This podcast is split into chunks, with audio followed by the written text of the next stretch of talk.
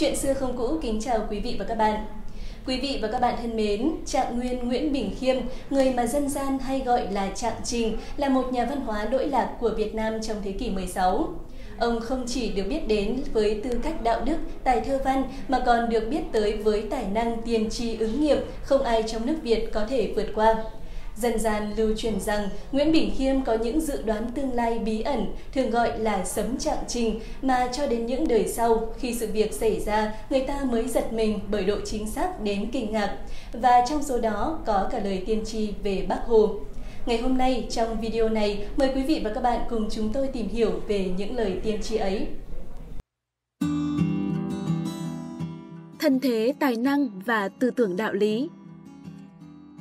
Quý vị và các bạn thân mến, Trạng Trình Nguyễn Bỉnh Khiêm lúc nhỏ có tên là Nguyễn Văn Đạt, sinh ngày sáu tháng tư năm một nghìn bốn trăm chín mươi mốt âm lịch ở làng Trung An, huyện Vĩnh Lại, phủ Hạ Hồng, trấn Hải Dương, nay thuộc huyện Vĩnh Bảo, Hải Phòng, dưới thời vua Lê Thánh Tông, thời kỳ thịnh trị nhất của nhà Lê Sơ. Cha của ông là giám sinh Nguyễn Văn Định, đạo hiệu là Cổ Xuyên, nổi tiếng hay chữ nhưng chưa hiền đạt trong đường khoa cử. Mẹ của ông là Nhữ Thị Thục, con gái út của quan tiến sĩ thượng thư bộ hộ Nhữ Văn Lan, triều Lê Thánh Tông. Vì cha mẹ đều là người có học vấn và tài cao hiểu rộng, nên từ tuổi ấu thơ, Nguyễn Bỉnh Khiêm đã được giáo dục cẩn thận, rèn luyện cả về thể lực và trí lực nên to khỏe và thông minh khác thường. Chưa tới một tuổi, ông đã nói sõi. Lên bốn tuổi, ông được mẹ dạy sách kinh và thơ nôm. Khi tới tuổi trưởng thành, Nguyễn Bỉnh Khiêm theo học bảng nhãn Lương Đắc Bằng ở làng Lạch Triều, thuộc huyện Hoàng Hóa, tỉnh Thanh Hóa ngày nay. Vốn sáng dạ lại chăm chỉ học hành, nên Nguyễn Bỉnh Khiêm nhanh chóng trở thành học trò xuất sắc của thầy. Sau này, khi Lương Đắc Bằng mất, ông đã giao con trai của mình là Lương Hữu Khánh cho Nguyễn Bỉnh Khiêm nuôi dạy. Khi nhà hậu Lê rơi vào khủng hoảng, Nguyễn Bỉnh Khiêm không ra ứng thi sớm. Tính từ khi trưởng thành, ông đã bỏ qua sáu khoa thi dưới triều hậu Lê. Ngay cả khi nhà Mạc lên thay năm một nghìn năm trăm hai mươi bảy, xã hội dần ổn định, ông vẫn bỏ qua hai khoa thi đầu dưới triều nhà Mạc.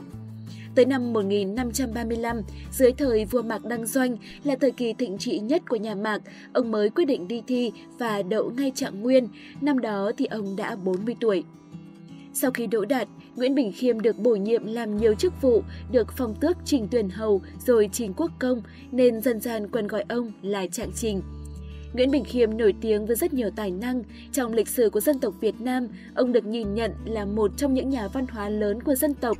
Ông là một nhà chính trị, ngoại giao có uy tín, là bậc hiền triết, nhà thơ và nhà giáo nổi tiếng. Về sự nghiệp văn học, Nguyễn Bỉnh Khiêm có tập thơ chữ Hán Bạch Vân Am Thi Tập với khoảng hơn một nghìn bài. Về thơ chữ Nôm, Nguyễn Bỉnh Khiêm có Bạch Vân Quốc Ngữ Thi Tập nhưng không rõ là có tất cả bao nhiêu bài. Ngoài ra, ông để lại nhiều bài văn bia và sấm ký.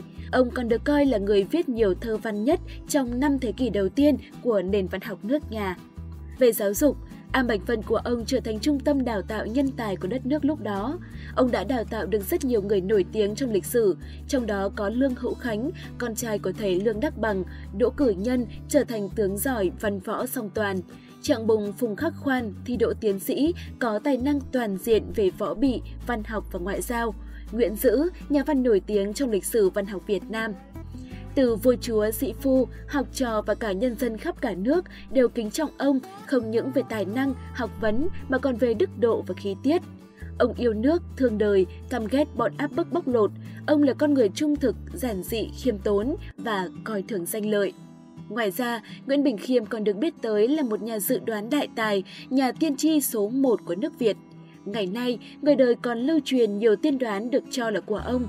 Mời quý vị và các bạn cùng tiếp tục theo dõi video để cùng với chúng tôi tìm hiểu.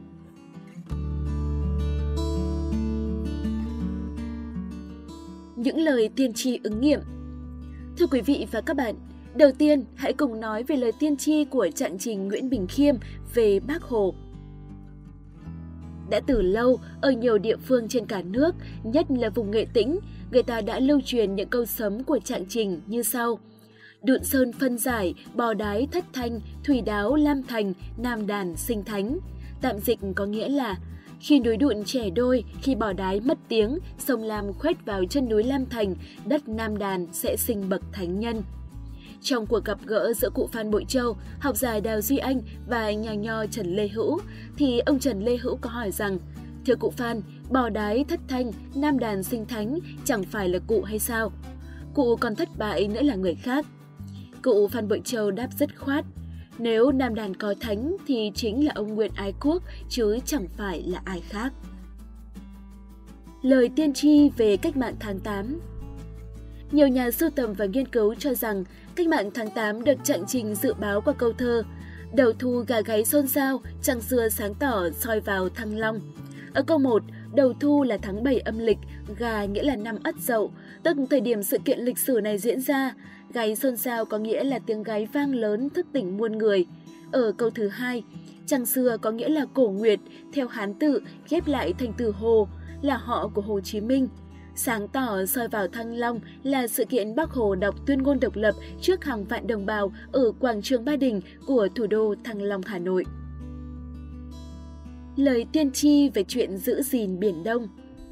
Trong bài thơ Cự Ngao Đới Sơn thuộc tập thơ Bạch Vân An thi tập, Nguyễn Bỉnh Khiêm đã viết rằng: Biển Đông vạn dặm sang tài giữ, đất Việt muôn năm vững trị bình, chí những phủ nguy xin gắng sức, cõi bờ xưa cũ tổ tiên mình.